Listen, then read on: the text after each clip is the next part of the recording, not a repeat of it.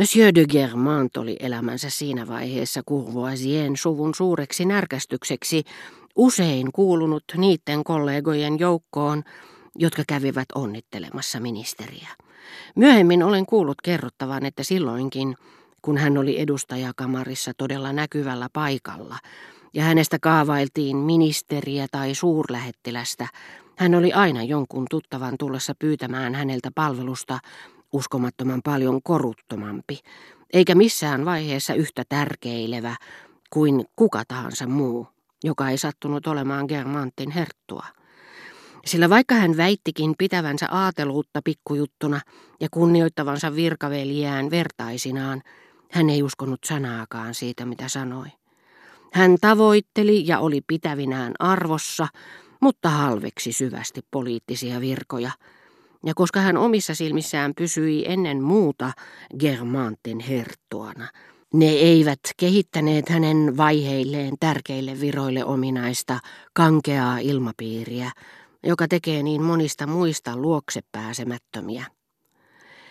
Näin ollen hänen oman arvon tuntonsa muodosti tehokkaan suojan hänen korostetun tuttavalliselle käytökselleen ja samalla myös kaikelle, minkä saattoi lukea todellisen mutkattomuuden tiliin.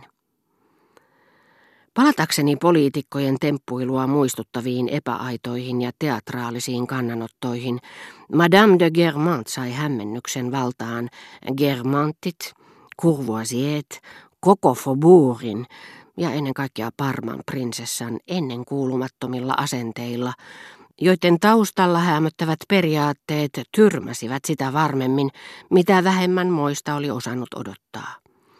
Jos Kreikan vastasaapunut asiainhoitaja järjesti pukujuhlat, kaikki kiiruhtivat valitsemaan asunsa ja miettivät, missä hahmossa herttuatar mahtaisi esiintyä. Joku arveli, että hän haluaisi olla Bourgognen herttuatar, joku toinen näki hänet intialaisen prinsessan, kolmas taas psyykken asussa. Lopulta muuan Courvoisier sai kysymykseensä, ketä sinä sitten aiot esittää Orjan, juuri sen ainoan vastauksen, joka ei olisi tullut kenenkään mieleen. Minäkö? En ketään. Mutta hän sai nyt kielen kannat irtoamaan paljastaessaan Orjanin mielipiteen Kreikan uuden asiainhoitajan todellisesta asemasta seurapiireissä, niin kuin myös siitä, miten tähän oli suhtauduttava. Mielipiteen, johon kaikkien olisi pitänyt osata varautua, nimittäin ettei ollut herttuattaren arvon mukaista osallistua tuon uuden asiainhoitajan naamiaisiin. Minulla ei ole minkään valtakunnan tarvetta mennä Kreikan asiainhoitajan luo, jota en ollenkaan tunne. Enhän minä ole kreikkalainen. Mitä varten minä sinne menisin? Herttuatar totesi. Mutta kaikkihan sinne menevät. Siitä tulee kuulemma aivan ihanaa, huudahti Madame de Galardon. Kotona takan ääressä on myös ihanaa, vastasi Madame de Germant. Courvoisiet olivat ällistyneitä, mutta Germantit antoivat siunauksensa, vaikkeivät hänen esimerkkiään seuranneetkaan.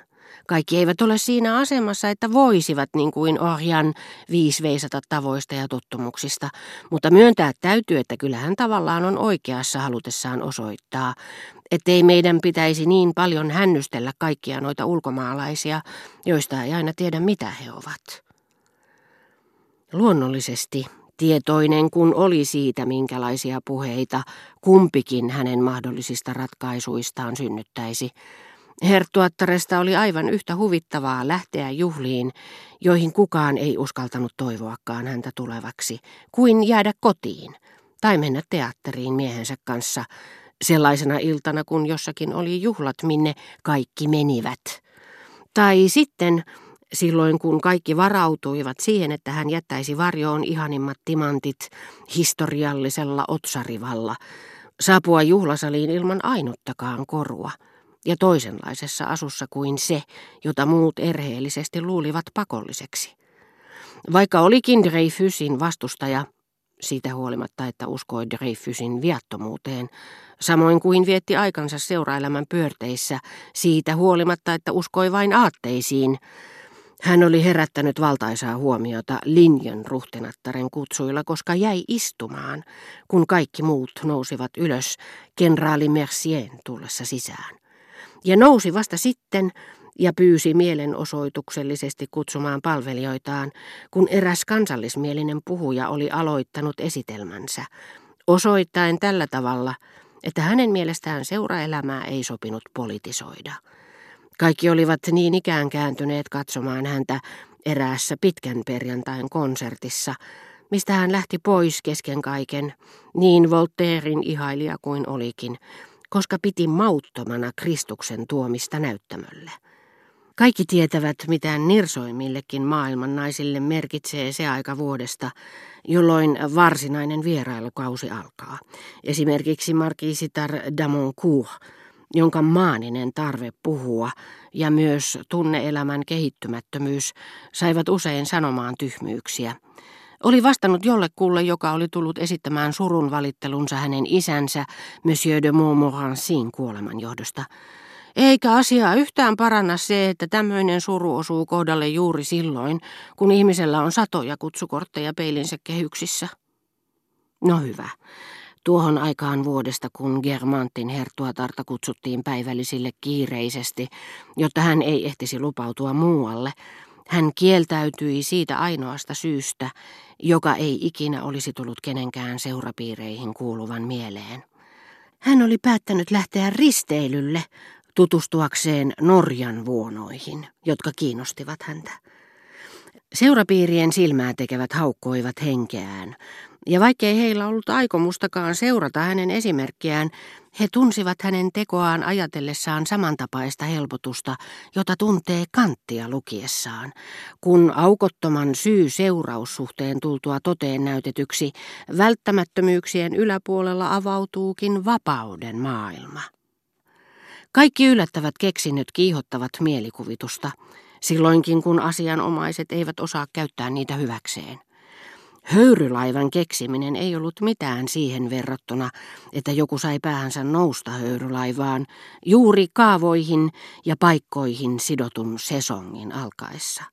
Pelkkä ajatuskin, että joku saattoi vapaaehtoisesti sivuuttaa satakunta päivällis- ja illalliskutsua, saman verran teetilaisuuksia, kolminkertaisen määrän iltajuhlia, oopperan loisteliaimmat maanantai-illat ja Comédie Françaisin tiistai-näytännöt lähteäkseen tutustumaan Norjan vuonoihin, tuntui Courvoisien suvusta yhtä käsittämättömältä kuin sukellusveneellä maapallon ympäri mutta herätti heissä samantapaisia riippumattomuuden ja innostuksen tunteita. Eikä kulunut päivääkään ilman, että olisi kuullut sanottavan, joko te kuulitte Orjanin uusimman sukkeluuden, tai mitä te sanotte Orjanin viimeisestä, ja Orjanin sukkeluudesta, niin kuin myös Orjanin viimeisestä, kohuttiin kohumasta päästyä. Ihan Orjanin tapaista, se on Orjania se, tyyli puhdasta Orjania.